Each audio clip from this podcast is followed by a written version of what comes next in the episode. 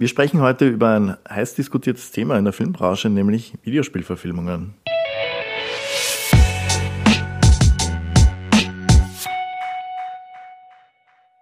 Da gibt es ja zwei Camps. Leute, die sagen, Videospielverfilmungen können gar nicht gut sein.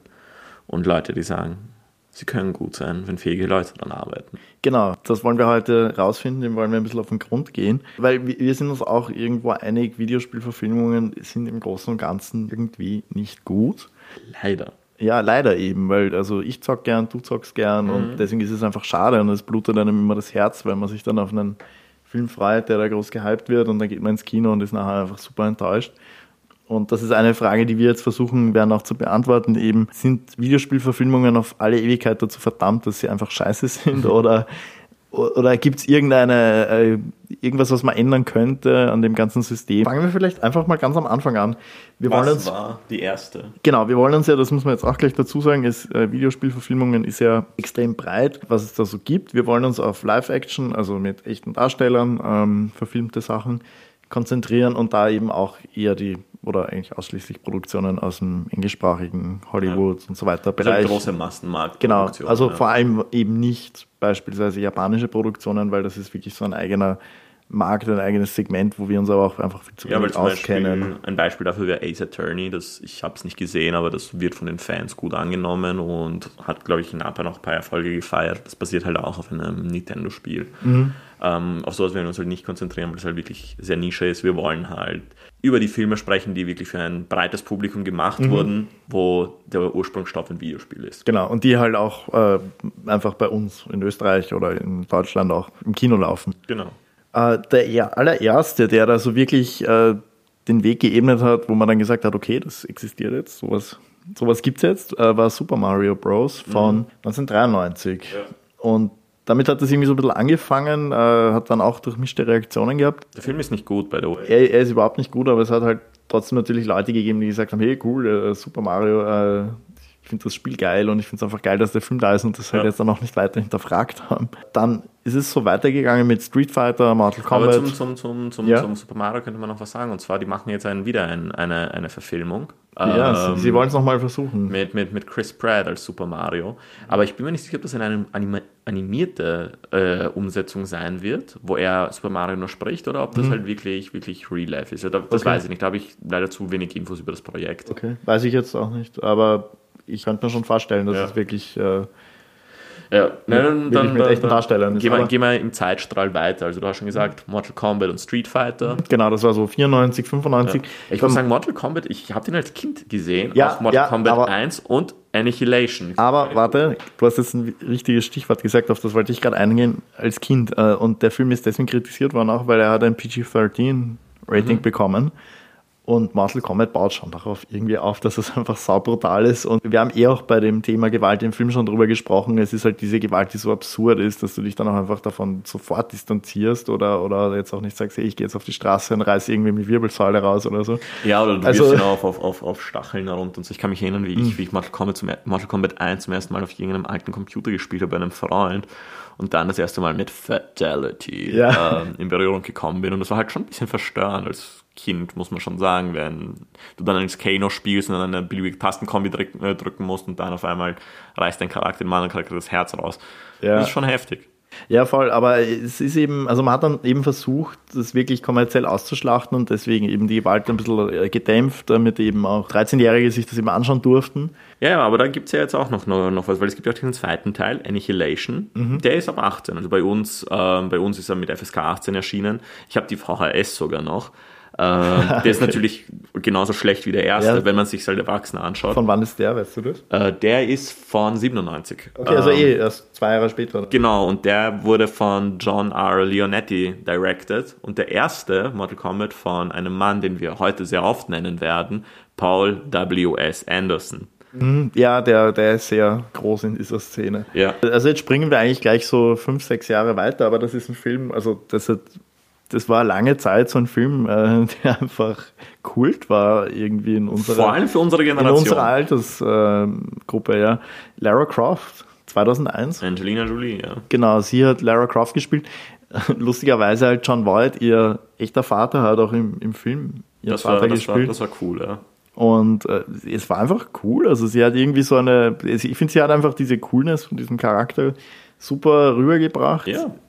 Also es war, ich, ich hatte da nicht viel auszusetzen. Ich weiß jetzt auch gar nicht, ehrlich gesagt, wie die Kritiker das damals dann aufgenommen ich haben. Ich auch nicht, aber ich habe den Film jetzt schon jahrelang nicht gesehen und ich finde, ich könnte, wenn ich du mich sagst, so, magst ja. du den Film, ja fix mag ich ihn. Ja, aber wenn ich ihn mir jetzt anschaue, dann so. Ich weiß auch nicht, ob er gut gealtert ist. Also ich glaube, das ist auch so ein Film, den sollte man in der, in der Erinnerungskiste lassen. Weil sie hat ja irgendwie so einen, so, einen, so einen Kampfroboter als Trainingspartner, irgend so einen Blödsinn. Das weiß ich gar nicht mehr. So ganz am Anfang sieht man das so, wie sie gegen diesen Roboter kämpft oder irgendwie so. Ich, ich kann mich nur erinnern, dass ich es einfach cool fand und, und äh, wirklich gut umgesetzt.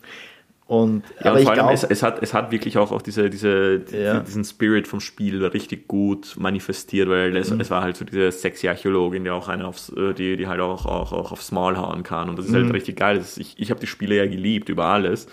Ähm, und ich finde, sie haben den Film ziemlich gut umgesetzt. Ja. Mhm.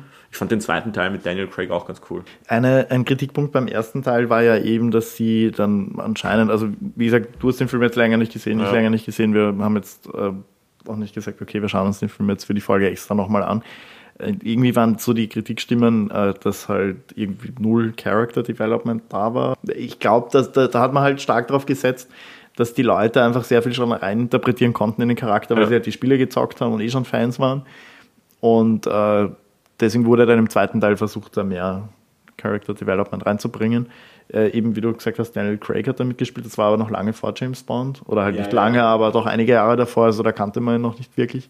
Ich glaub, ja, das war auch vor Layer Cake. Dann war so. Genau, dann war irgendwann Layer Cake und dann war halt James Bond und, und jetzt kennt ihn eh jeder.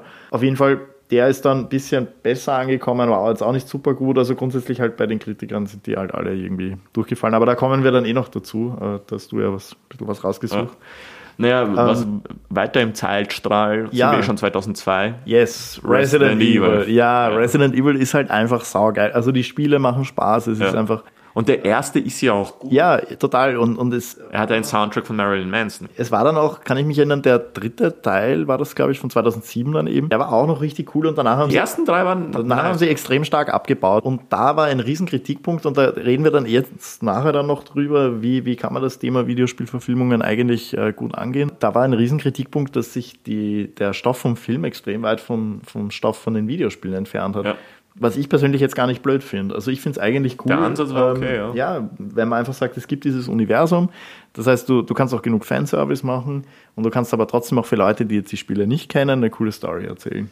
Das stimmt, ja. Aber ich meine, ich, ich kann auch, auch den Frust verstehen, weil wenn du halt wirklich so ein Hardcore-Fan bist, ich meine, darüber werden wir eh auch zum Beispiel reden, über Uncharted, dann mhm. gleich im Anschluss ähm, du willst diese Charaktere, die du liebst, mit denen du Stunden auf der, auf der Couch verbracht hast und, und ihre Abenteuer gezockt hast, du willst die halt halt in einen abendfüllenden Film sehen und willst sehen, wie sie Abenteuer ohne dich erleben. Wenn, wie in Resident Evil, halt wirklich nur sehr wenige von den Leuten da, da vorkommen. Ich meine, sie haben jetzt über die, die, die Filme, weil es gibt sechs, sechs Teile von Resident Evil von Paul W.S. Anderson. Ich glaube, er mhm. hat nicht bei, nicht bei allen Regie geführt, aber ich glaube bei drei oder vier von sechs, das ist schon bei, bei, mit der Mehrheit. Und sie haben dann auch die Charaktere aus den Spielen ähm, nahegebracht. Also sie haben sie in die, äh, im dritten Teil vor allem, ist, glaube ich, ist, sind, glaube ich, viele dabei. Also ich glaube, Chris Redfield ist im äh, dritten Teil dabei mhm. und und und. Also die Publikumslieblinge oder die Serienhelden. Das bringt mich jetzt aber noch zu einem weiteren Punkt, weil Resident Evil ist jetzt eigentlich von den Sachen, über die wir jetzt gesprochen haben, das erste, wo man wirklich sagen kann, das hat eine Story, die über alle Teile hinweg eigentlich immer wieder weitererzählt wird, auch in den ja. Videospielen. Weil wenn man jetzt zum Beispiel, ich meine, Lara Croft hat dann auch für die einzelnen Spiele für sich gesehen immer so dieses eine Abenteuer, das dann halt in sich irgendwo abgeschlossen ist. Aber Street Fighter und Mortal Kombat hat halt zum Beispiel null Story. Und das ist halt Früher nicht, aber mittlerweile sind die Spieler ziemlich Ja, aber es ist trotzdem eine sehr dünne Suppe, um darauf jetzt einen Film aufzubauen. Ja. Aber Resident Evil hat eben dieses Potenzial. Und man hat dann eben immer so parallel zu den Spielen was erzählt. Also es waren sechs Filme. Äh, letzte war Final Chapter. Ja, der aber dann trotzdem ja. nicht der letzte Also es war in der Serie der letzte. Also der letzte mit Mila Jovovich, ja. Und jetzt gibt es eben Raccoon City, der die Story äh, vom ersten und zweiten Videospiel erzählt. Und da versucht man jetzt sich auch wirklich an die Videospiele zu halten und nicht irgendwie in diesem Universum eine Geschichte abseits davon zu erzählen. Ja. Und du hast ihn ja gesehen. Wie, wie fandest du ihn? Also ich fand es lobenswert, was sie machen wollten. Aber meiner Meinung nach ist das Ganze an, an Budgetmangel einfach gescheitert, weil der ganze Film ist vermutlich im äh, Greenscreen entstanden. Also man sieht halt, dass die, dass die Leute nicht wirklich on Location mhm. drehen. Und sie hatten halt auch nicht das Budget von Avengers, der auch in einem Greenscreen entstanden ist, wo halt wirklich richtig geile Welten erzeugt wurden, sondern sie haben zwar die Welten eins zu eins nachgebaut aus den Spielen, also die, die Menschen von Resident Evil 1. Das war halt zum Beispiel ein super cooler Moment in Raccoon City, wo, also in Welcome to Raccoon City im Film, ähm, wenn du in der wenn du das Spiel gespielt hast und das Spiel geliebt hast, gibt es diese Eröffnungsszene, wo sie in diese große Halle in der Menschen kommen und das haben sie jetzt im Film nachgestellt. Und das war ganz cool, aber ja, es hat an, an, an Budget einfach gemangelt, mhm. weil sie konnten halt einfach auch nicht die, diesen Spirit von den Spielen geil erzählen, weil es ist halt wirklich so eine Effekt-Extravaganza, dass das viel zu sehr ins Trashige gebracht hat. Ich meine, Trash ist ja cool, mhm. aber das war jetzt schon so wirklich wie ein Fanfilm, sagen wir so, wie ein Fanfilm mit begrenztem Budget, der auf YouTube veröffentlicht wird. Okay, na, das ist dann echt bitter. Aber wir haben jetzt auch gar nicht erzählt, was eigentlich die Story von Resident Evil ist. Es ist ja auch das einzige oder das erste von den über die, ja. Dingen, über die wir hier reden, wo man auch wirklich sagen kann, äh, wir können euch was zur Story erzählen weil halt wirklich Substanz auch da ist. Und deswegen ist es ja umso, umso scha schade, schade, schade. dass, dass es halt aus dieser Story nicht viel gemacht wird. Es geht im Grunde genommen, und ich glaube, das ist eben auch jetzt in Zeiten von Corona noch einmal irgendwie relevanter. Es geht um ein Virus, der in einem Untergrundlabor äh, von einem riesigen Konzern, der, glaube ich, eigentlich im Medizinbereich tätig ist. Genau, sie haben halt ja. Biowaffen als, als Neben, äh, Nebengeschäft und so haben sie diesen Virus halt. Genau, also sie sind eigentlich ein Pharmakonzern, der aber dann nebenbei genau Biowaffen erzeugt und und äh, für diese Biowaffen den Virus und das ist der, ich weiß jetzt gar nicht welcher. Ich weiß nicht, welcher der erste der allererste, ich überlege auch gerade, das ist glaube ich der Progenitor Virus oder ist das der, aus dem sie den rausgezüchtet haben, mit den ersten? Ich es meine, gibt ein T-Virus ist der erste, oder? Na, ist nicht Ouroboros der erste? Ja, das, das ist ja, aber das ist ja dieser Progenitor. Ich weiß es nicht. Es kommt irgendwo aus Afrika, glaube ich. Ja. Das, da haben sie irgendeine so Blume entdeckt, die irgendwie genau. so ein Virus in sich hat genau. das irgendwie auf den Menschen übertragbar ist. Äh, genau, das wird aber dann in, in den Spielen erst später äh, so, es, gibt, es gibt mehrere Viren. Es gibt den T-Virus und genau. es gibt den C-Virus. Genau, aber der erste wirklich relevante war, glaube ich, der T-Virus. Aber es sind immer so mit, mit Buchstaben. Genau, und es gibt halt jetzt mittlerweile schon acht Teile von Resident Evil. Also es, es gibt auch wahrscheinlich acht Viren mittlerweile. Äh, nein, es gibt ja nicht nur acht Teile, es gibt auch viele Spin-Offs, aber es gibt ja. ein zwei Stunden YouTube-Video von IGN, glaube ich, die wirklich die ganze Chronologie der Videospiele mit allen Spin-Offs ja. auf allen Plattformen ähm, erzählen, weil es gibt ja die Main-Reihe Resident Evil 1 bis 8 und dann gibt es halt super viele Spin-offs für verschiedene Plattformen. Also es gab so GameCube Exclusives, Gameboy Exclusives und die spielen alle in die große Narrative rein. Jeder, der mhm. jetzt Bock hat, sich anzuhören, was es für Viren gibt und was Resident Evil alles, alles schon erzählt hat, zwei Stunden Video von IGN können wir nur empfehlen. Ja, voll. Nein, es gibt dann auch den, ich weiß nicht, ob es jetzt im sechsten Teil war, wo dann auch ähm, irgendwie darauf eingegangen wird, wie dann die Politik da auch eine Rolle spielt in dem Ganzen und ja. der eigentlich dazu beiträgt, dass, die, dass diese ganzen Viren dann auch weiter verbreitet werden, statt dass man eigentlich versucht, sie zu bekämpfen. Und es ist wirklich eine coole Story und deswegen, also mir, mir blutet da ein bisschen das Herz, wenn ja. ich halt sehe, was die da teilweise draus ja, machen. Da sind wir jetzt eh schon beim nächsten Punkt. Und zwar Netflix hat ja jetzt einen, einen, einen Deal geschlossen, dass sie jetzt halt sehr viel Resident Evil Content machen wollen. Und es hat damit angefangen, dass sie eine Resident Evil Animationsserie letztes Jahr veröffentlicht haben. Und die war auch ziemlich gut, weil das ist halt wirklich die animierten Charaktere aus den Videospielen, mhm. Leon S. Kennedy, Chris Redfield, all die Leute, die du, die du kennst aus den Spielen, die erleben halt autonom Stories, ohne dass du einen Controller in der Hand hast. Und es waren sechs Folgen, computeranimiert.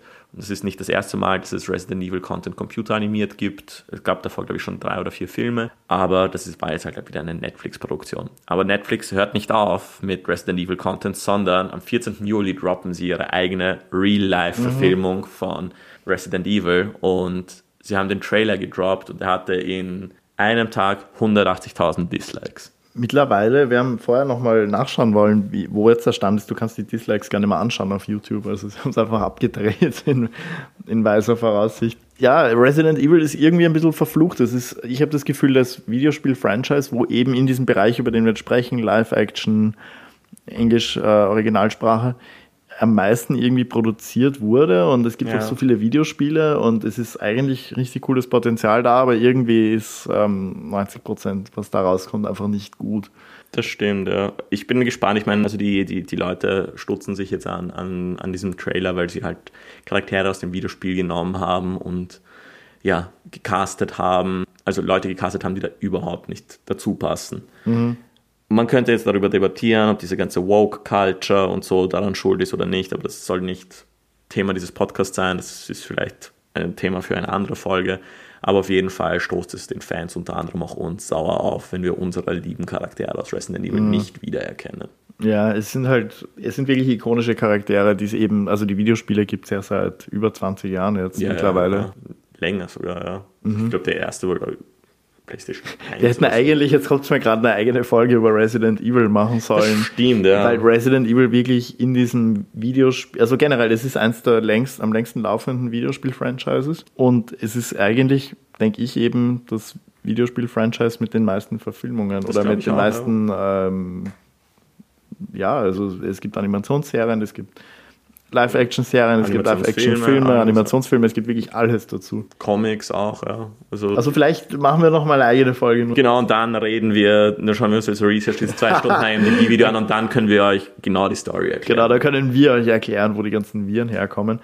Äh, Im Grunde genommen, um irgendwie ein kleines Fazit zu Resident Evil zu, zu geben noch, es ist einfach schade drum. Ja. Also es wäre so viel da, aber. Aber gehen wir weiter. Ähm, Silent Hill, das ist so ein Film, den jetzt. Wir müssen eins, eins müssen wir noch vorwegnehmen ja. vor Silent Hill. Äh, wann, ist, wann ist Silent Hill der erste gekommen? 2.5, oder? Äh, 2.6. 2.6, okay. Wenn wir davon ausgehen, Resident Evil 2002 der erste, den wir cool finden mit mhm. dem Soundtrack von Marilyn Manson. Ein Jahr später kam ein, ein sehr großer Protagonist für die Videospielverfilmungen in die Szene und zwar 2003 House of the Dead, Uwe Boll. Ja. Ich meine, für unsere Generation, wir kennen House of the okay. Dead noch. Schieben wir das noch vorher ein, ja. ja.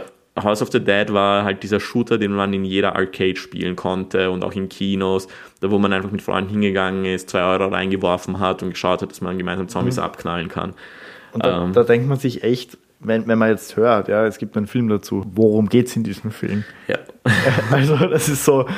Und hier kommt Uwe Boll ins Spiel. Ja, also Uwe Boll, das ist auch ein, ein, ein Charakter in der Filmszene, über den könnten wir auch, äh, glaube ich, einen ganzen Podcast machen. Dann ja. machen also nicht Director Spotlight über Uwe Also Boll. wir könnten tatsächlich nicht nur eine Episode über ihn machen, ich glaube, über den Dude kannst du wirklich einen ganzen Podcast machen. Ja. Was er halt gemacht hat, jetzt um es kurz runterzubrechen, er ist wirtschaftlich sehr begabt und hat einfach Wege gefunden, wie man Videospielverfilmungen. Äh, Grundsätzlich Filme ja, aber er hat sich dann irgendwie so da auf die Videospiele, ich weiß gar nicht, ob das jetzt mit der Art der Finanzierung zu tun hatte, dass es Videospiele waren. Ich, ich glaub, weiß nicht, ich glaube, weil er, er, schreibt, er so. schreibt die Dinger und mhm. ich glaube, er dachte sich so, ja, ich nehme irgendwas, wo schon Stoff da ist und mache irgendeinen Blödsinn draus. Kann sein, dass das der Grund war, ja, da müssten wir dann noch mehr recherchieren, aber wir machen, wir machen definitiv, wir machen eine Folge über ihn. Auf jeden Fall hatte er halt ein, ein sehr, so sein eigenes äh, System, um, um diese Videospielverfilmungen zu finanzieren und, und dem ging es halt wirklich die nur darum. AG. Genau, die Ballfilm AG, also er hat eine Aktiengesellschaft gehabt, um, um äh, Filme zu produzieren. Und im Endeffekt waren die einfach alle schlecht. Also das sind wirklich so durch die Bank einige der schlecht bewertetsten Filme aller Zeiten, die der Typ produziert hat. Und es war ihm aber auch scheißegal. Es ging ja. ihm nur darum, einfach damit viel Geld zu verdienen und das hat er halt geschafft. Und äh, der ist halt wirklich berühmt geworden dafür, dass er, er hat ja, stimmt ja, jetzt, jetzt wo wir darüber reden, er hat ja nicht nur Videospielverfilmungen ja. gemacht. Ähm, Tunnel Rides. Tunnel Rides, Tunnel Rides äh, war Darfur, ja. dann, dann. Diese, dann dieser äh, Attack on Wall Street. Genau, ja. Oder Assault, on, Assault Wall on Wall Street. Street. drei Teile. Oder genau, ja. Aber die Videospielverfilmungen waren halt ein Riesenteil und unter anderem war zum Beispiel Far Cry sowas, wo ja. eben äh, Far Cry Mit war. Til Schweiger, damals noch vor kein Ohrhase. Ja, und, und, und Far Cry ist halt so ein Spiel, wo du, da geht's, es ist ein Survival Shooter. Mhm. Also du bist äh, in den ersten Teilen auf irgendwelchen tropischen Inseln gestrandet oder ich so. Ich glaube, das war auch im Far Cry-Film so, ja. Mhm. Und kämpfst halt dort gegen irgendwelche äh, Gangs, die die Insel besetzt okay. haben und du musst die Insel quasi befreien oder so, so in die Richtung. Und, und da denkst du dir eben auch wieder, worum geht es dann in diesem Film? Ja? Ich, ich habe Uwe Ball macht es möglich. Ja, ja, und, und Postal war ja auch sowas. Postal war auch so ein Film, der, äh, so ein, so ein Videospiel, wo du einfach nur Rampage machen konntest ja. und halt nicht wirklich eine Story da. da ja, also er hat sich halt nicht mal die Spiele rausgesucht, wo man sagen konnte, okay, aus dem kann man jetzt wirklich einen coolen Film machen. Ja. Naja, und das Ding ist, was, was man zu Uwe Ball halt noch sagen muss, er ist einer von den wenigen Filmemachern, ich glaube, der einzige Filmemacher, wo es Petitionen gab, die ihn darum bitten, aufhören, Filme zu machen. ja, nein, der ist wirklich, also eine Anekdote vielleicht noch, und dann sollte man eh, äh, glaube ich, das Thema Uwe Boll mal schließen fast, aber der Typ hat, er war irgendwie früher Amateurboxer und er hat dann irgendwann mal seine Kritiker dazu rausgefordert äh, zu einem Boxkampf. Also ja. jeder, der, der möchte, kann gegen ihn kämpfen. Und äh, ich glaube, es hat dann eh keiner sich darauf eingelassen, weil sie halt wussten, okay, der kann, der kann das irgendwie, ja. der hat das schon mal gemacht, da verlieren sie wahrscheinlich. Aber einfach auf die Idee zu kommen, ja. Zusätzlich ist er halt auch noch Doktor der Literatur. Ja. Aber wie gesagt, das heben wir uns fürs Director Spotlight auf. Auf jeden Fall, Uwe Boll, kein anderer Filmemacher, hat zehn Videospielverfilmungen gemacht. Mhm. Ich glaube, Paul W.S. Äh, Anderson ist an nächster Stelle, weil der hat jetzt auch 2020 Monster Hunter gemacht. Ja, aber der hat sich, glaube ich, immer bemüht, gute Filme zu machen. Ja, er hat es aber nie geschafft. Ja, ist ja, ist ja egal, aber äh, der will erzählt. Also, das stimmt, der, ja. Also der ist nie hergegangen und gesagt, eigentlich ist mir das vollkommen egal, ich möchte damit Geld verdienen. Ja. Aber das war... Aber er hatte, Uwe Boll hatte auch wirklich große Stars in seinen Filmen. Also er hatte mhm. Jason Statham, wie er gerade on Peak war oder so in, in einem seiner Filme. Ich meine, okay. Ja, eben. Also, Geld. Director Spotlight. Also ihr dürft gespannt sein. Es kommt, es kommt sicher demnächst. Ich habe gerade Bock drauf. Und jetzt kommen wir zu Silent Hill. Ja, Silent Hill. Äh, es sind ja sehr viele von den Spielen, über die wir hier sprechen, ähm, kommen aus Japan. Also Resident Evil ist ja auch ähm, ja. in Japan entwickelt worden, Silent Hill auch. Und Silent Hill äh, wurde dann mit Sean Bean in der Hauptrolle verfilmt. Andere nee, Radha Mitchell war die Hauptrolle. Er war, er war, er war Nebenrolle. Wirklich? Ja. Für mich war er die Hauptrolle. Wieso? Ja, weil er, weil er, weil er Stark ist, oder was? Aber war nicht er. Er war doch die. Es ist, äh, wir müssen gleich dazu sagen, es ist extrem lang her, dass ich den Film gesehen habe. Ja. Ich weiß nicht, wie lange es bei dir bei mir sind sechs Jahre. Bei mir sicher über zehn Jahre oder so. Okay, ich habe noch Sean Bean in Erinnerung. Es geht um einen Typen, der. Ähm, er geht dann auf die Suche nach seiner Frau, ja. Genau, er, seine Frau ist irgendwie verloren gegangen. Genau, Radha Mitchell, ja. Äh, und sie ist halt in äh, so einer Parallelwelt gestrandet und er geht dann dorthin, um sie halt zu suchen. Ja. Also wie gesagt, man könnte, man könnte sagen, dass die beide Hauptrollen sind oder ja. so, aber, aber die, das, sagen wir okay. so, das, das Inciting Incident, also der, der, das auslösende Ereignis für den Film geht von ihr aus. Ja, und es ist einfach, Silent Hill hat wahnsinnig coole kreative Szenerien ja. und, und Charaktere und, und so weiter. Und das ist alles extrem cool übernommen worden in den Film. Also da hat man aber auch gesehen, wenn man einen fähigen Filmemacher ins Boot holt, so Christoph, äh, ich kenne kein Französisch, das ist Franzose Christopher Gans, der auch Pack der Wölfe gemacht hat. Ähm, hat den Film directed und das merkt man auch, weil er baut wirklich, er ist ein Slowburner, er baut langsam auf und kommt dann zu einem sehr fulminanten Ende. Mhm. Also halt wirklich auch richtig mit heftigen Darstellungen von Gewalt. Ähm. Und dadurch ein sehr trauriges Ende, ja. finde ich. Das ist einem wirklich, wo man dann aus dem Kino geht und sich denkt, okay, ja. wow. Also Silent Hill ist ja in fact ein sehr, sehr guter Film, der erste. Mhm. Die haben dann auch einen zweiten gemacht, Revelations. Den haben wir beide im Kino gesehen damals. Ja, der war nicht gut. Also ich weiß es nicht, ich kann mich an gar nichts mehr erinnern, außer dass auf einmal Kit Harrington da war. Ja, der war auch da, ja. voll, ja. Äh, ich weiß nicht, ich kann mich nur erinnern, dass. Das war ja der Film, wo wir im Kino waren und irgendwie so ein Pärchen vor uns gesessen ist und ja. die sich, die nach 15 Minuten rausgegangen sind, wo gleich am Anfang irgendwas urabgefucktes passiert ist. Ja, ja, es gibt ja in, in Silent Hill diese Pyramid Heads oder so. Ja. Das sind so riesige Typen, ähnlich wie Deichkind. Ja, ja voll. Eine Pyramide auf dem Kopf haben. Aber bei Deichkind ist es halt irgendwie lustig und da hast du einfach Angst vor dem Typ und die metzeln halt alles nieder und, äh, und dann gibt es auch diesen Vergnügungspark, ja. Vergnügungspark, der irgendwie, es spielt glaube ich in der Nacht ist komplett verlassen und dann sucht, also dann, dann muss da irgendein ein Charakter muss da quasi von A nach B durch diesen ja. Vergnügungspark und ich kann mich an das noch erinnern. Das, das war, war glaube ich, die, erste, die, die, die ersten Sachen da drin. Das war, das war verdammt cool. Also das ist mir im Kopf hängen geblieben, der Rest war wirklich wieder Blödsinn. Also es war. Ich glaube, ich schaue Silent Hill 1 und 2 back to back jetzt. Es war, also der Rest war einfach nicht gut auch, aber man muss eben sagen, Silent Hill 1, Wahnsinnsfilm. Glaube, wir sollten uns nochmal anschauen, da machen wir eine Filmreview drüber. Es kann sein, dass ich ihn jetzt komplett beschissen finde im Nachhinein, aber äh, ich kann mich erinnern, dass, dass ich sehr. Ich habe ihn vor sechs Jahren noch immer geil gefunden. Ich weiß jetzt nicht, wie es jetzt ist. Also, naja, da warst du schon in einem Alter, glaube ich, wo man Filme wirklich differenzierter wahrnimmt. Also ich, ich hoffe doch, ja. Also ich, ich glaube, dann, dann hat er das Gütesiegel gut gealtert. Ja. Ja, springen wir jetzt einfach mal ganz, ganz weit nach vorne, ja, weil wir können jetzt nicht jeden, jeden Film, der da irgendwie rausgekommen ist, einzeln im Detail durchgehen, aber Uncharted. Uncharted. Wir haben ihn in den Film-News angekündigt, haben gesagt, hey, urgeil, wir, wir sind beide Uncharted-Fans, haben alle Teile gezockt.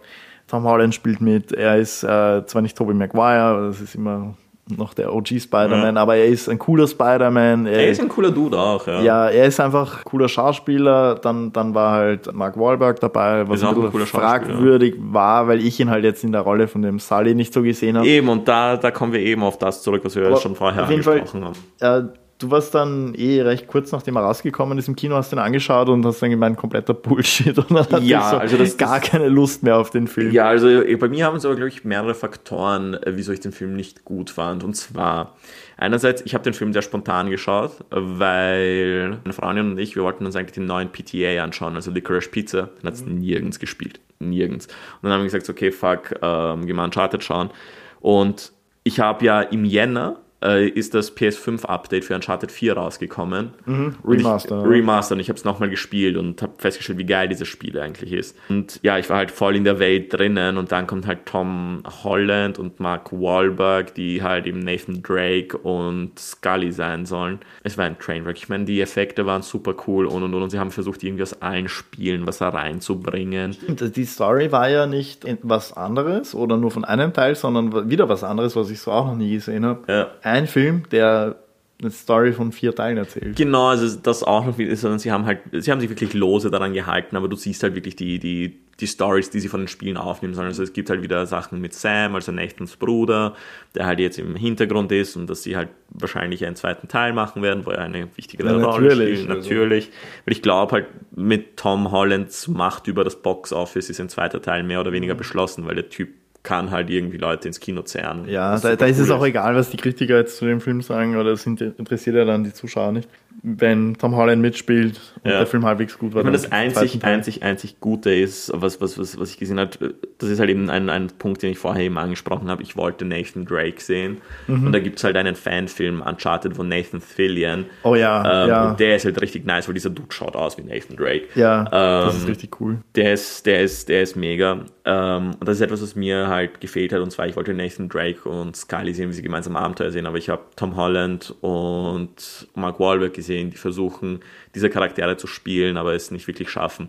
Aber es ja. hat auch ein positives äh, Fazit davon, und zwar die Chemie und die Jokes zwischen äh, Mark Wahlberg und Tom Holland, die kommen wirklich gut rüber. Also da hat das Casting nicht versagt. Wenn man sagt, dass das Casting versagt hat, dass die nicht ausschauen wie die Charaktere, dann hat es mhm. versagt. Aber wenn es um die Chemie auf der Leinwand geht, dann haben sie definitiv nicht versagen. Aber um, schauen wir auf jeden Fall mal an, weil vielleicht ist das Setting auch ein anderes, wenn man ihn, wenn man ihn halt, keine Ahnung, im Home Release oder so schaut, weil es ist, es ist so, ein, mhm. so, ein, so ein Film, der. Für nebenbei halt. Ja. Also halt nichts, wo, wo du jetzt irgendwie sagst, ich setze mich jetzt hin und, ja, und erwarte also mir wahnsinnig viel und. und Gedächtnis aus, du schaust das. Ja, okay. Okay. Ähm, dann vielleicht ein, damit wir jetzt ein bisschen in die Zukunft springen, äh, auf das freue ich mich ziemlich und das ist eh auch wieder von Sony, die ja auch die Rechte an Uncharted haben und jetzt extrem viel machen. Also ich nehme an, Tom Holland wird auch irgendwie mitspielen, einfach damit der Film erfolgreicher wird.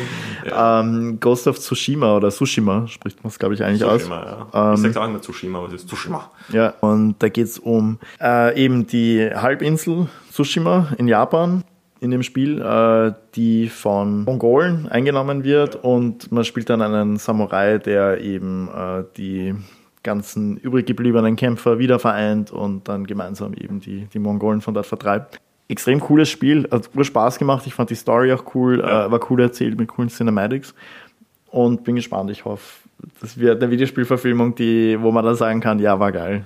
Ja, nein, also Sony macht jetzt ziemlich viel eben mit ihren IPs. Also sie wollen ja auch neben Ghost of Tsushima auch eben ähm, God of War mhm. ähm, verfilmen, Bloodborne. Ähm, Last of Us kommt jetzt eine Serie auf HBO. Ja, voll. Also, auf die bin ich echt gespannt, weil HBO eigentlich immer delivert. Immer delivert, ja, die machen eigentlich nie Bullshit. Ja, und vor allem auch Neil Druckmann, also der, der Writer von Last mhm. of Us, ist da, ist da mit dabei ähm, und schaut, dass das gut umgesetzt wird. Das Casting, ich meine, Pedro Pascal ist, ist, ist Joel. Ah, also okay. ich denke. Ja, der kommt optisch dahin, ja. Ja, und er ist ein super Schauspieler. Also ja. ich denke, ich denk, die, die, die wird geil.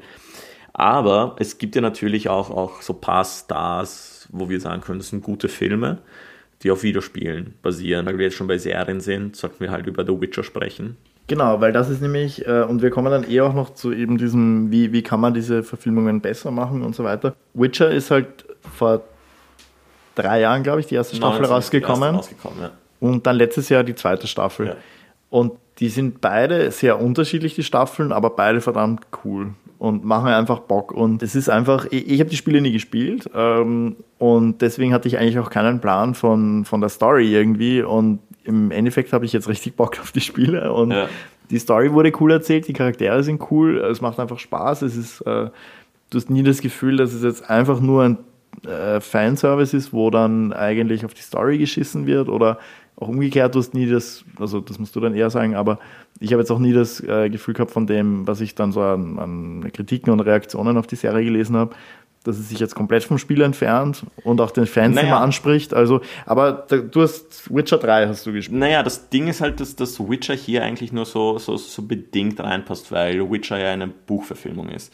Das stimmt, ähm, aber und das da, Ding ist, die Serie man, basiert auf den Büchern. Da kann man drüber Spiele debattieren. Spiel, äh, spielen nach den Büchern. Ja, also, ja. wie gesagt, wir kriegen eine Adaptierung von den Büchern. Ja, da kann man drüber debattieren, was jetzt wirklich adaptiert wurde in dem Film. Also die Spiele ja. sind definitiv bekannter als die Bücher. Ja. Ähm, und ich bin mir auch relativ sicher, dass, dass sie deswegen die Serie, also deswegen hat es die Berechtigung, in diesem Podcast zu sein. Also ich bin mir sicher, sie haben die Serie äh, in Auftrag gegeben und wollten die Serie machen vom Erfolg der Spiele. Die waren halt weitaus erfolgreich.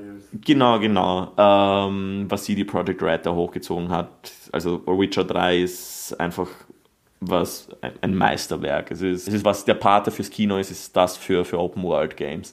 Aber ja, die Witcher-Serie basiert eigentlich auf den Büchern mhm. äh, von Andrzej Sapkowski und die Spieler spielen nach den Büchern. Ich weiß nicht, ob sie es ob zusammenführen werden, dass die Serie dann halt auf den Spielen basiert oder ob sie dann auf den Büchern bleiben wollen oder ob sie was eigenes machen, das weiß, weiß man ja nicht. Sie haben einen Plan für sieben Staffeln, also mhm viel Material, weil so viele Bücher gibt es da auch nicht. Ja. Vor allem, wenn man bedenkt, das erste Buch ist eine Ansammlung von Kurzgeschichten.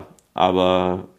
Aber es gibt auf jeden Fall eine coole Story im Hintergrund, die wurde jetzt cool reingebracht in die Serie und ja. auch originalgetreu, so dass man eben nicht dann sagen kann, oh mein Gott, was haben die jetzt da? Die haben die Story komplett gebutschert und es ist am Ende nichts übrig geblieben. Ja. Also Witcher definitiv, definitiv eine Empfehlung von uns. Wir werden vielleicht auch eine Serien-Review rausmachen, vielleicht wenn die dritte Staffel kommt oder so. Ja, ähm, ja die macht richtig Spaß. Also die, die erste Staffel war ein bisschen verwirrend, weil die auch ähm, die halt nicht chronologisch erzählt ja. wird, sondern extrem konfus und, und am Ende fügt sich dann erst alles zusammen, so in den letzten zwei, drei Episoden. Und die zweite war dann ein bisschen geradliniger erzählt und geht auch ein bisschen mehr in die Tiefe. Also die erste hat einfach mal versucht, sehr viel äh, Exposition, einfach mal alles, das ganze Universum zu erklären und zweite geht dann schon mehr so in die Psyche von den einzelnen halt, Charakteren. Ich finde es halt leider schade, dass immer so wenige Folgen release werden, weil ich glaube, die erste mhm. hatte acht und die zweite auch acht und ja. alle zwei Jahre, das ist halt schon zart. Das war halt einfach ein Sonntag. das war literally ein Sonntag. Aber gut, wir sind jetzt bei guten Beispielen. Da ja. widmen wir uns wirklich, wirklich den Filmen, die auf Rotten Tomatoes auch einen guten Score haben. Ja, voll, genau, du hast ja was mitgebracht. Also es gibt ja, du hast gemeint fünf. Es gibt fünf Filme, ja. fünf Videospielverfilmungen auf Rotten Tomatoes, die nicht rotten sind. Das ist schon, also das ist wirklich bezeichnend ja. für diese ganze, für dieses äh, Subgenre an Filmen. Genau, und das sind halt äh, Meisterdetektiv oder Detective Pikachu, den ich persönlich richtig cool fand. Also ich mhm. bin ein großer Pokémon-Fan.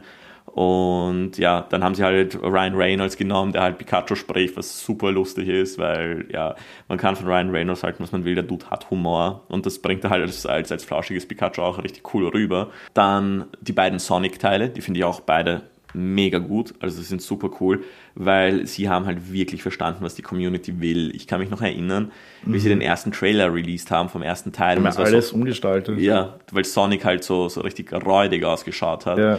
Ähm, und sie haben gesagt, okay, passt, wir verschieben den Termin und wir werden Sonic redesignen und es ist zurückgekommen, war ein voller Erfolg. Der zweite Teil jetzt mit Knuckles, super geil, also beide Teile, ich finde den ersten besser, aber der zweite Teil ist auch mega gut. Und äh, dann äh, der vierte und fünfte Film, der äh, nicht rotten ist auf Rotten Tomatoes, ist einmal Angry Birds Movie 2. Das, das, das habe ich überhaupt nicht gepackt. Also, weil das Einzige, was ich von Angry Birds, von den Filmen mitbekommen habe, ist, es ist der ärgste Müll. Und das ist, es hat schon ein cooles Casting, weil ich glaube, Red wird von Jason Sudeikis ges äh, gesprochen. Also die Leute, also die, die, die äh, Synchrosprecher. Ja, ja, schon, cool. auch das Character Design und alles, aber einfach so. Es ist ein Mobile Game, also das ist schon heftig. Eben, es ist eben wieder so dieses, worum geht's in dem Film eigentlich dann.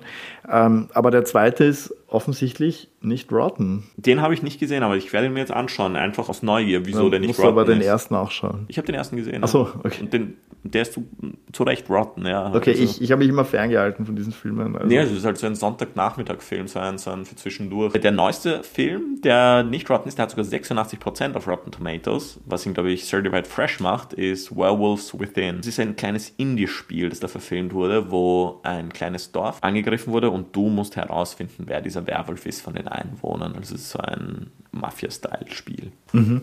so ein Interrogation-Spiel. Ja, den habe ich noch nicht gesehen, aber 86% klingt geil. Klingt gut, ja. ja. Ist das eine größere Produktion? Nee, eine Indie-Produktion, definitiv. Okay, also das ist ein, ein grundsätzlich Indie-Spiel, Indie-Filmproduktion. Ja. ja, aber da, da kommen wir dann eh. Ich glaube, das ist jetzt eine gute Überleitung eben zu dem Thema, warum funktionieren diese Filme nicht. Und wir haben ja auch bei Uwe Boll schon angesprochen, es geht ums Geld.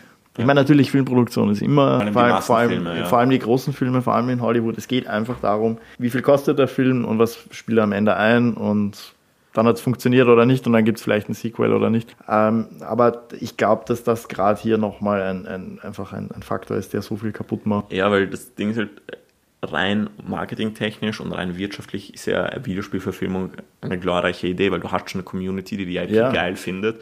Du hast mehr oder weniger die Sicherheit, dass sich irgendwer, so schlecht der Film auch ist, sich das anschaut und du kannst die ganzen Merch, den du da hast, kannst du nochmal verwerten und so. Mhm. Und vor allem im Fall von, von Uncharted, ein Teenie-Idol wie Tom Holland nehmen und dann jetzt, jetzt gibt es Uncharted Tom Holland Merch, was wo weird ist, aber ja, funktioniert, macht wieso, Geld. Wieso nicht, ja. Ich, ich denke halt, dass die, dass die Videospielverfilmungen irgendwie das Problem haben, dass sie entweder versuchen, sich extrem originalgetreu an das Spiel zu halten. Und das sind aber dann oft Spiele, wo einfach nicht genug Substanz da ist oder die Story einfach so nicht funktioniert in einem eineinhalb bis zwei Stunden Format. Und dann hast du halt diese, diese Videospielverfilmungen, die einfach so weit weggehen und gerade mal irgendwie lose in diesem Universum drin hängen. Ja.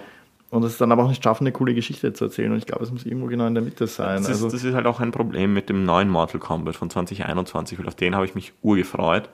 Ähm, vor allem nach, nachdem ich die Webserie von Kevin Tancherian gesehen habe, Mortal Kombat, die war in den Anfang äh, 2011 oder 2012 draußen, wo sie halt das Setting, das war super geil, das war eine Webserie, 15 Minuten Folgen, ähm, wo sie äh, die Charaktere von Mortal Kombat genommen haben und in die Realität übersetzt haben. Also mhm. du hattest zum Beispiel Reptile, das ist halt so, so eine Echse in, in, in, in Mortal Kombat und die haben dann, dann gesagt, okay, das ist ein Typ mit einer sehr seltenen Hautkrankheit, der irgendwie Gift spucken kann und so. Okay. Ähm, Baraka, das ist so ein Dämon mit so Klingenhänden, ist ein verrückt gewordener Schönheitschirurg, der sich das rein operiert hat. Mhm. Richtig, richtig geiles Konzept. Und ich dachte mir, sie greifen diese Ideen für den neuen Mortal Kombat auf, für 2001.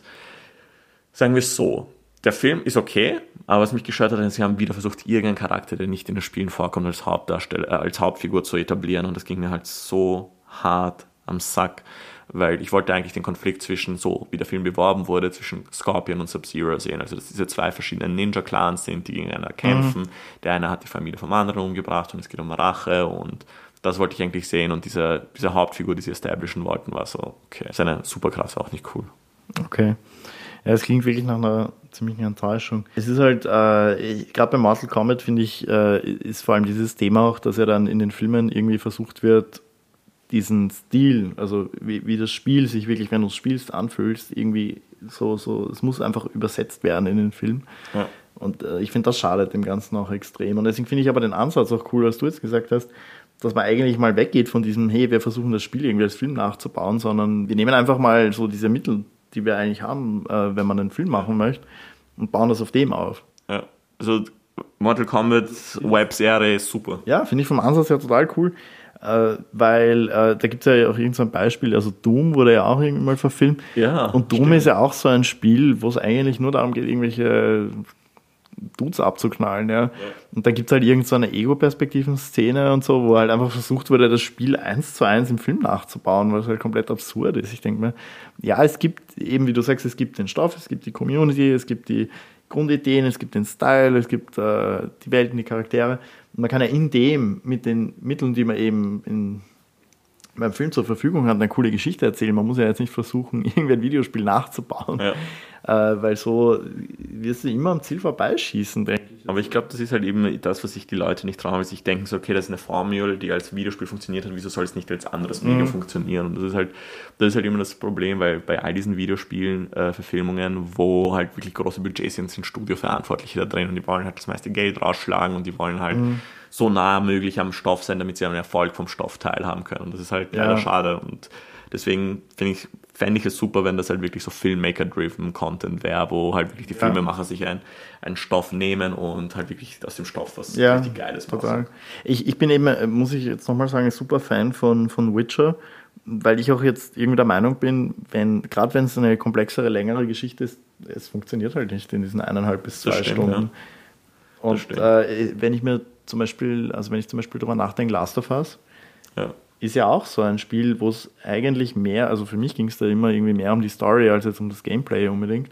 Ja. Weil die Story halt auch wirklich cool ist und cool Und das Gameplay ist. ist halt auch schon ziemlich gewöhnungsbedürftig, also vor allem die Controls. Also es ist schon, ja. wenn du es wenn wenn mit, mit, mit, keine Ahnung, From Software Spielen vergleichst oder so, die intuitiv sind, ist Last of Us eigentlich schon. Ein bisschen clunky, könnte man genau, sagen. Genau, clunky. Ja. Also, aber, aber Witcher zum Beispiel auch. Also. Ja, aber auf jeden Fall machen sie jetzt bei Last of Us auch eine Serie draus. Und weil man da, denke ich, auch erkannt hat, okay, da ist wirklich Substanz da. Da ist halt eben die Frage, wie viel Neil Druckmann damit geredet hat. Ja, es könnte auch sein, dass da einfach so eine Grundsatzentscheidung eben war, auch vom Game Studio aus. Okay, das ist cool, ihr wollt das machen, geil, wir sind dabei, aber bitte als Serie. Ja. Weil wir wollen nicht, dass die Story jetzt irgendwie komplett zerstückelt wird und dann hast du irgendwie was, also ich weiß jetzt nicht, 30 Stunden Spielzeit, wird es sicher haben. Ja, ja, definitiv. Sowas in die ja. Richtung und dann willst du es runtercutten. Natürlich, die, die uh, Cinematics und Cutscenes dazwischen sind jetzt nicht in Summe so lang, aber ja, aber auch, dass du. Aber auch die Interaktionen, die dazwischen stattfinden, die Reise dahin ja. und so.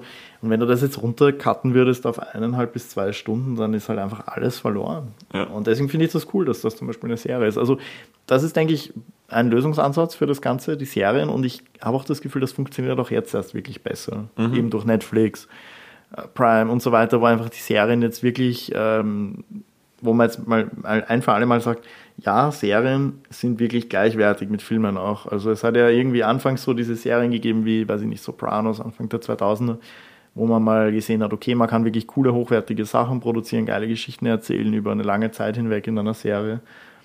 Aber es war immer noch so, so, so TV war immer noch so ja. auf einer Stufe unter Film und jetzt ist es irgendwie immer gleichwertiger geworden, dadurch, dass es halt diese Netflix-Kultur. Ja. Naja, das Ding ist halt, beim Kino hast du halt halt die Umsätze. Das ja. ist es halt. Und deswegen werden halt diese ganzen Videospielverfilmungen, die für eine Community, die diese Videospiele liebt, gemacht werden, meistens für, fürs Kino umgesetzt, weil die ja. Leute nicht davon ausgehen, so dass du ein Netflix oder irgend sowas hast. Aber ja, ich hoffe auch, dass mehr Leute halt eben äh, auf Serien umsteigen, vor allem bei längeren Spielen. Ja. Ähm, oder, oder vor allem, wenn es eben Franchises sind, wo es eben schon fünf Videospiele gibt. Ja. Weil das ist ja auch schon eine Serie. Wieso willst du dann aus dieser äh, Serie dann einen Film machen oder halt drei? Ist ja irgendwie Schwachsinn. Ja, ich glaube, das war es jetzt mal zu Videospielverfilmungen. Also es gibt wenig gute. Wir hoffen, dass sich das bessert. Wir sind mhm. gespannt auf alles, was da kommt. Hoffen, dass mehr, mehr Serien kommen. Also hoffen, ich bin auf Last of Us, bin ich. Wann soll die rauskommen? Ich glaube eh noch dieses Jahr, ja. Okay. Auf die bin ich wirklich gespannt. Also, ja. weil Last of Us einfach so mega ist. Was, eben, was auch die Story was, angeht. Worauf ich gespannt bin, ist, ist, was auch immer Hideo Kojima als nächstes macht, weil er hat ja jetzt irgendeinen Deal mit Sony unterschrieben, dass mhm. er jetzt auch TV-Shows und Filme produzieren will. Oder muss. Oder muss, wer weiß, aber das, er hat halt immer gesagt, er würde auch gerne mal Filme machen. Okay, und vielleicht sehen wir in Death Stranding 2 als Film. Wer mhm. weiß. Okay. Ich habe Death uh, Stranding jetzt eben nie gezockt, aber du hast ja gemeint, die, ähm, die Story war da auch ziemlich cool erzählt und, und da waren ja auch äh, wirklich bekannte Leute, die dann äh, ja. nachgemodelt wurden für das Spiel. Genau, genau. Also, also, es war eh schon irgendwo verwoben mit Film ja. und, und Also du äh, hast, du hast, du hast äh, Norman Reedus als eben Sam Potter Bridges, der zwei Jahre lang oder so Mocap-Aufnahmen gemacht hat. Mhm. Du hast Leia Seydoux. Mhm. Du hast Guillermo del Toro spielt, Guillermo del Toro, genau. Und Theresa Palmer spielt mit, glaube ich. Ähm, also sehr viele bekannte. Mhm. Margaret Qualley, äh, die man am besten wahrscheinlich durch ihre Füße in Once Upon a Time in Hollywood kennt. Ja. Ähm, ja, also da bin ich halt auch gespannt, was da kommt, weil das ist halt wirklich auch sowas, ein Videospiel mit einem Film verschmelzen. Also ich habe noch kein einziges Videospiel gespielt, das so nahe an einem Film ist wie Death Stranding. Also das ist wirklich ein Meisterwerk an Spiel. Ich meine, die Hater sagen, es ist ein Walking Simulator. Ich verstehe die, die Kritik, aber das würde jetzt den Rahmen dieser Folge sprechen. Ja, also, also, wie gesagt, es gibt auf jeden Fall noch eine Uwe Boll-Folge. Ja. Das wollen wir euch nicht vorenthalten. Also wir werden. Es gibt viel über Uwe zu erzählen. In die, in die, in die Psyche dieses Menschen versuchen einzutauchen. Wir könnten eine Resident Evil-Folge auch ja. mal machen, mal schauen, äh, ob wir dann wirklich Bock drauf haben uns, uns dahin zu setzen und alle Viren zu studieren, die äh, die letzten 20 Jahre so äh, ja. aufgetaucht sind. Ich glaube, wir haben jetzt genug geredet über Videospielverfilmungen. Das stimmt. Auf jeden Fall liegt im Auge des Betrachters. Unsere Empfehlungen sind Silent Hill 1, mhm. Sonic 1 und 2, äh, Detective Pikachu Und ja, die anderen, die nicht rotten sind, haben wir nicht gesehen, also können wir sie auch nicht empfehlen. Genau. Und Witcher. Und Witcher auf jeden Fall anschauen und Last of Us gleich irgendwo aufschreiben, ja. wenn das rauskommt. Schauen. Gut, dann äh, freut euch auf die Uwe Ball Folge und hoffentlich dann bis zum nächsten Mal. Danke fürs Zuhören. Danke fürs Zuhören.